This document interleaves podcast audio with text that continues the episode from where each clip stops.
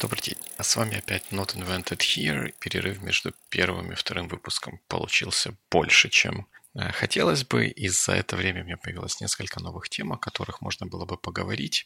Сначала была тема одна, потом тема другая, а тут внезапно Apple вперед WWDC вышел и рассказал э, через доверенных журналистов об изменениях в Mac App Store или в App Store вообще, э, которые есть на Apple платформе. Сами по себе некоторые из этих изменений не такие уж интересные, чтобы о них э, говорить так много, много и упорно, но одно из них заслуживает внимания, и, и не только моего, заслужило много, внимания многих других людей, которые высказались по этому поводу, а именно э, то, что теперь хотя еще не совсем понятно, каким образом, но все-таки будет позволено использовать subscription pricing для более широкого спектра приложений, чем новостные и другие контентно-ориентированные приложения, которые э, были единственными, кто могли продавать подписки через App Store на платформе Apple. Естественно, это вызвало такую вот достаточно бурную реакцию с разных сторон, как со стороны девелоперов, которые этому возрадовались, так и со стороны недевелоперов, которые этому не возрадовались и стали объяснять девелоперам, почему им это, почему им это не поможет. Ну, в общем и целом, так выглядит, что консенсус в том, что даже те пользователи, которые а, готовы платить за приложение, говорят, что они не готовы подписываться на приложение, ну, со словами «я лучше заплачу один раз 5 долларов, чем буду там каждый месяц платить, э, платить по доллару. И хотя девелоперам такое изменение нравится, пользователям, похоже, это, это не очень, не очень нравится. И можно попробовать поразмышлять об этом, э, почему так происходит.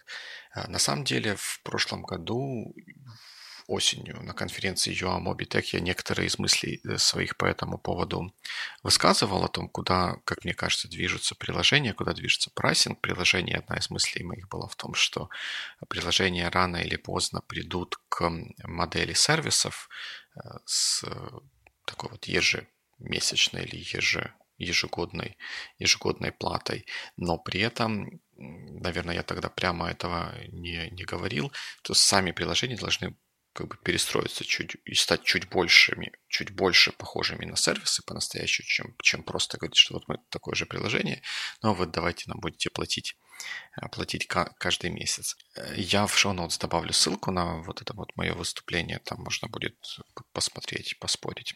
Что еще интересно в текущей дискуссии вокруг э, подписок, это то, что достаточно часто всплывает слово sustainability, которое как мне кажется, многие из сторон э, дискуссии понимают немножко, немного по-разному. И с точки зрения девелоперов, которые занимаются разработкой приложения, sustainable application и sustainable uh, business, для них это uh, такая ситуация, в которой они могут продолжать заниматься развитием приложения, то есть это приносит достаточно денег для того, чтобы покрывать текущие расходы на поддержку скажем, предыдущих версий приложения и инвестировать в то, чтобы разрабатывать какие-то новые, э, новые функции. Там, возможно, это не всегда ровно день в день происходит, но в целом, как бы там, если брать какую-нибудь месячную, квартальную или годовую перспективу, расходы и инвестиции покрываются теми доходами, которые получаются от э, продажи приложения в том, в том или ином виде. А вот с точки зрения пользователей, э, sustainability выглядит немножко по-другому потому что для пользователей они не взаимодействуют, если так можно сказать, с отдельно взятым девелопером. Они взаимодействуют с рынком программного обеспечения. И пользователи, они больше заинтересованы в том, чтобы был sustainable market, то есть рынок, на котором всегда можно получить то, что нужно по хорошей цене. Часто, к сожалению, у пользователей хорошая цена – это ноль, но мы сейчас, мы сейчас не об этом. И у пользователя намного меньше привязанность к отдельно взятому приложению и к его, к его разработчику. И если окажется так, что э, у разработчика sustainable модель не складывается, и он уходит из бизнеса, и его приложение уходит с рынка, если пользователь может найти адекватную замену этому приложению за такие же, либо меньшие, либо просто адекватные деньги, с точки зрения пользователя это sustainable market, и то, что, а, пользов... Э, то, что разработчик не смог построить для себя sustainable модель, ну, как бы, как бы его, его проблема. Индустрия и рынок в целом, в целом движется вперед. И в этом есть такой вот определенный disconnect, потому что э, то, что даже вот тот рынок, который есть сейчас, многие девелоперы говорят, что он dysfunctional, потому что многие приложения, которые могли бы разрабатываться, они не разрабатываются или не развиваются так, как они могли бы развиваться, если бы пользователи платили платили больше. Ну, хотя это тоже такое трики, эм, трики утверждение, но так или иначе все сходятся на том, что проблемы э, существующей моделью есть, и в то же время с точки зрения пользователя не было лучших времен, потому что очень много приложений можно получать просто бесплатно, потому что разработчики ищут какие-то другие способы монетизации этих приложений, либо они разрабатываются большими компаниями, которые субсидируют разработку и развитие этих приложений за счет каких-то других своих э, сервисов. Вот взять, чего далеко ходить. Вот мы в прошлый раз говорили про email клиенты. За последнее время я сам сменил, наверное, штук 5, может быть, email клиентов, не потому что, ну, иногда да, потому что мне так того хотелось, но иногда потому что просто приложения уходили с рынка. Я в свое время купил Sparrow, который был продан Google потом перестал развиваться. А, пришлось с него уходить, потому что он просто стал, по мере развития операционных систем, на которых мне приходилось им пользоваться, он стал работать, работать хуже там, Gmail, который, которым я пользуюсь для почты, тоже э, какие-то внедрял новые функции, которые не появлялись в Sparrow. Я перешел на Mailbox бесплатно, потом с Mailbox стало не очень, не очень здорово. И сейчас я пользуюсь Spark тоже бесплатно. То есть с моей точки зрения, как бы я всегда находил э, для себя хорошее приложение эффективное, которое решало мои задачи за ту цену, которую я согласен был за него, за него платить. То есть с, с этой перспективы, с, с этой точки зрения этот маркет sustainable. Но с точки зрения разработчика, вот бизнес, который они строили на вот этих вот самых почтовых приложениях, он не был э, sustainable, потому что им пришлось, пришлось уйти с этого рынка. И в этом смысле интересы пользователей и разработчиков, они немножко разно, разнонаправленные, хотя кажется, что они друг другу должны помогать, пользователям нужны приложения, разработчикам нужны пользователи, чтобы э, оправдывать их разработку, они все-таки вот эти вот интересы немножко, немножко расходятся в разные стороны, потому что у пользователей, как правило, нет привязанности к отдельно взятому приложению либо к отдельно взятому разработчику. В то же время сама природа разработки программного обеспечения, она, конечно же, намного лучше вписывается вот в такую модель а-ля subscription, потому что затраты на разработку программного обеспечения, его поддержку, э, исправление выявленных проблем, они такие вот ongoing, они все время, все время повторяющиеся, и практически невозможно выпустить какую-то программу и сказать, что все, как бы, вот мы ее выпустили, инвестиции закончились, ну, в смысле, наши инвестиции в разработку этой программы закончились, и, и все, мы просто будем только, только пожинать плоды. Как правило, это не работает не работает в таком, в таком виде. И вот такая вот подписочная модель, она, конечно, во многом лучше соотносится с тем, как, как выглядят затраты на разработку программного обеспечения и как, как я уже и раньше говорил, и сейчас скажу, а, мне кажется, что у этого от такого рода модели намного больше перспектив, чем а, продажа новых версий или продажа, продажа апгрейдов. Казалось бы, если все так хорошо, все, все интересы более-менее aligned, почему пользователи восстают против подписочной модели? Ну, сложно вкладывать слова в чужие уста, но а, можно попробовать как бы на себя примерить эту овчинку. И, наверное, можно в этом всем выделить два, два фактора, которые как мне кажется, больше всего влияют на решение пользователей покупать какую-то подписку или, или не, не покупать. Первый фактор – это, как мне кажется, боязнь того, что накопится какое-то достаточно большое количество приложений, которые будут доступны по подписочной модели, которые пользователю будут приносить достаточно большой ежемесячный, ежемесячный расход все как-то начинают применять на то, что смотреть э, свой э, док или куда там смотрят, чтобы посмотреть, сколько установлено приложений, и начинают считать, что если каждое из этих приложений будет брать хотя бы по доллару в месяц, это будет выливаться вообще, говоря, в большую копеечку, и, естественно, это не вызывает никаких позитивных эмоций у пользователей. И я согласен с теми, кто комментировал или размышлял об этой проблеме в каких-то других э, подкастах или публикациях, в том, что наверняка и даже, скорее всего, не все приложения, которыми мы пользуемся, переключатся на такую модель.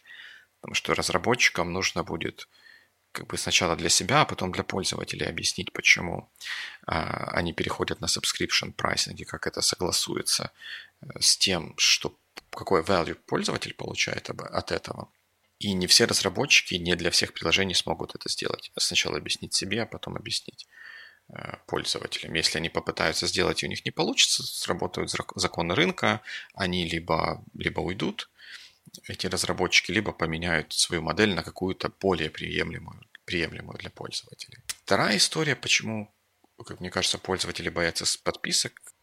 Вторая причина в том состоит, что кажется, хотя на самом деле не, не только кажется, наверное, но отчасти так и есть, что пользователь теряет контроль над тем, когда и за что он платит. Разработчику это хорошо, пользователь один раз подписался и деньги продолжают поступать, пока пользователь не отменит подписку. С точки зрения пользователя он лишается механизма решать, а нужно ли мне это обновление какое-то, нужно ли мне заплатить за это обновление. Особенно если в приложении нет какой-то вот такой сервисной составляющей, то это совсем такой большой отход от того, к чему пользователи, платящие за приложение, привыкли сейчас, и это вызывает у них какие-то не очень позитивные эмоции. И еще одна такая достаточно реальная проблема а, с подписками, которые обновляются автоматически, состоит в том, что, ну, можно, с одной стороны, просто банально забыть о том, что ты купил такую подписку и теперь ей не пользуешься, и вообще говоря, можно было бы ее отменить.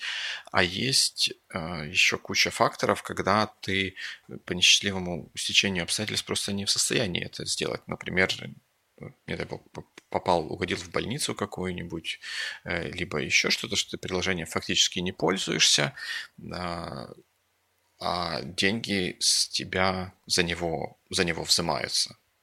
Это тоже, тоже не очень хорошо. Вот даже у нас в Рулапе был, был случай, когда э, писала нам в саппорт жена одного э, из наших пользователей, который к несчастью, а, умер, и она писала к нам с тем, чтобы отменить подписку. И она делала, писала об этом через спустя несколько месяцев того, как мы брали с пользователя деньги, э, потому что подписка авто, автообновляющаяся. Это как бы тоже пример того, чего пользователи боятся. Ну, всегда приятно иметь а, контроль над тем, что происходит, и приятно чувствовать, что действие по умолчанию, которое будет происходить, оно как бы будет в интересах пользователя. Автоматическая подписка, она все-таки больше в интересах разработчика.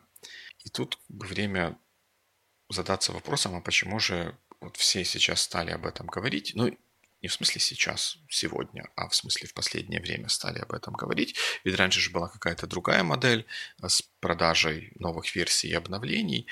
И вроде бы все, все было хорошо. Почему сейчас появилась необходимость искать что-то другое? Почему старая модель перестала работать? И этому есть, в принципе, достаточно простое и логичное объяснение. Как, как и почему работала старая модель с одноразовой продажей лицензий и последующей продажей, продажей обновлений. Эта модель была существенно ориентирована на то, что будут постоянно приходить новые пользователи, которые будут покупать Э, новые, новые лицензии. Ну, такая своего рода возникала MLM э, структура или своего рода пирамида, когда те пользователи, которые приходили вновь на платформу или приходили к приложению, покупали лицензии и таким образом как бы оплачивали э, дальнейшее развитие приложения для тех, кто, кто им уже пользуется. И покупая апдейт до новой версии с какой-то с какой-то скидкой, ну, как бы пользователи, э, которые были лояльны к приложению, видели value в том, чтобы им пользоваться, э, тоже как бы поддерживали его дальнейшую, дальнейшую разработку. И такая модель работала, пока приходили новые пользователи. И в 90-х и в начале 2000-х это было, это было правдой. Появлялось все, все больше пользователей, начинали использовать компьютеры для каких-то задач, для которых они раньше не использовали компьютеры, соответственно, им нужно было программное обеспечение, они это программное обеспечение а, покупали. То есть фактически расширение пользовательской базы происходило естественным образом за счет расширения пользовательской базы компьютеров вообще. И вот те вот самые новые пользователи субсидировали э, развитие или оплачивали развитие, э, развитие приложений. Плюс э, все-таки те, те годы можно отнести к такой вот заре автомобилизма, заре консюмерской э, компьютерной э, индустрии. И вот эта вот заря, она характеризовалась достаточно быстрым развитием как аппаратного обеспечения, так и самого программного обеспечения, за которым пользователям, э, за которое пользователям нужно было платить. И получалось так, что там, когда выходила первая версия какого-то пакета, вторая версия была существенно лучше, чем первая. Вторая версия Photoshop была существенно лучше, чем первая третья версия Photoshop была существенно лучше, чем вторая. То есть у пользователей была достаточно сильная мотивация э, апгрейдиться на новые, новые версии и платить за эти апгрейды, потому что они получали больше э, нужной полезной функциональности, даже если это было просто э, увеличение скорости работы за счет обеспечения совместимости с новым, более быстрым аппаратным обеспечением. Но, к сожалению или к счастью, эти времена уже прошли. Мы сейчас не наблюдаем большого количества новых пользователей, которые приходят на новые платформы. Ну, мы были свидетелями этого, когда появился iPhone. Успех разработчиков в App Store во многом поддерживался тем, что постоянно, постоянно приходили новые пользователи на платформу, им нужны были приложения, они их покупали. И таким образом поддерживали разработчиков и оплачивали развитие, развитие приложений. Теперь, когда поток новых пользователей иссяк, уменьшилось давление, давление в хорошем этом смысле, в смысле этого слова, уменьшилась мотивация апгрейдиться на новые версии, стала проблема, а как же обеспечить с точки зрения девелопера вот ту вот самую sustainability разработки и развития программного обеспечения. И вот, собственно, из этой всей истории растут ноги у uh, subscription, subscription pricing. Как я уже говорил, мне кажется, что за такой моделью будущее, но сейчас вот то, что происходит или будет происходить в ближайшее время в App Store, это не совсем то, как мне кажется, к чему в конце концов придем. Мы мне кажется, придем к ситуации, когда больше приложений станут сервисами в прямом смысле этого слова. Будет какой-то дополнительный вот элемент сервисности, что ли. Ну, в, в том смысле, что приложение эм, можно установить на свой компьютер, и оно как бы поставить его в вакуум и что-то что-то с ним делать. Как бы кажется, что это будет такая вещь. Сейчас, когда это такая вещь в себе, ну, как бы очень не хочется за нее платить ежемесячно, потому что непонятно за что э, платится ежемесячно. Но если в приложении появится существенная сервисная составляющая, то есть какая-то, какой-то набор функций, который, например, доступен только если приложение подключено к чему-то, ну, к интернету и какой-то, какому-то, например, серверному бэкенду этого приложения, то тогда э, плата э, за подписку, она выглядит вполне, э, вполне логичной и разумной. Можно провести еще такую вот интересную аналогию с подписками, интересную аналогию подписок с реальным миром и попробовать найти вот такую вот подписочную модель там, где как бы кажется, что ее, что ее нет. Представьте себе покупку автомобиля.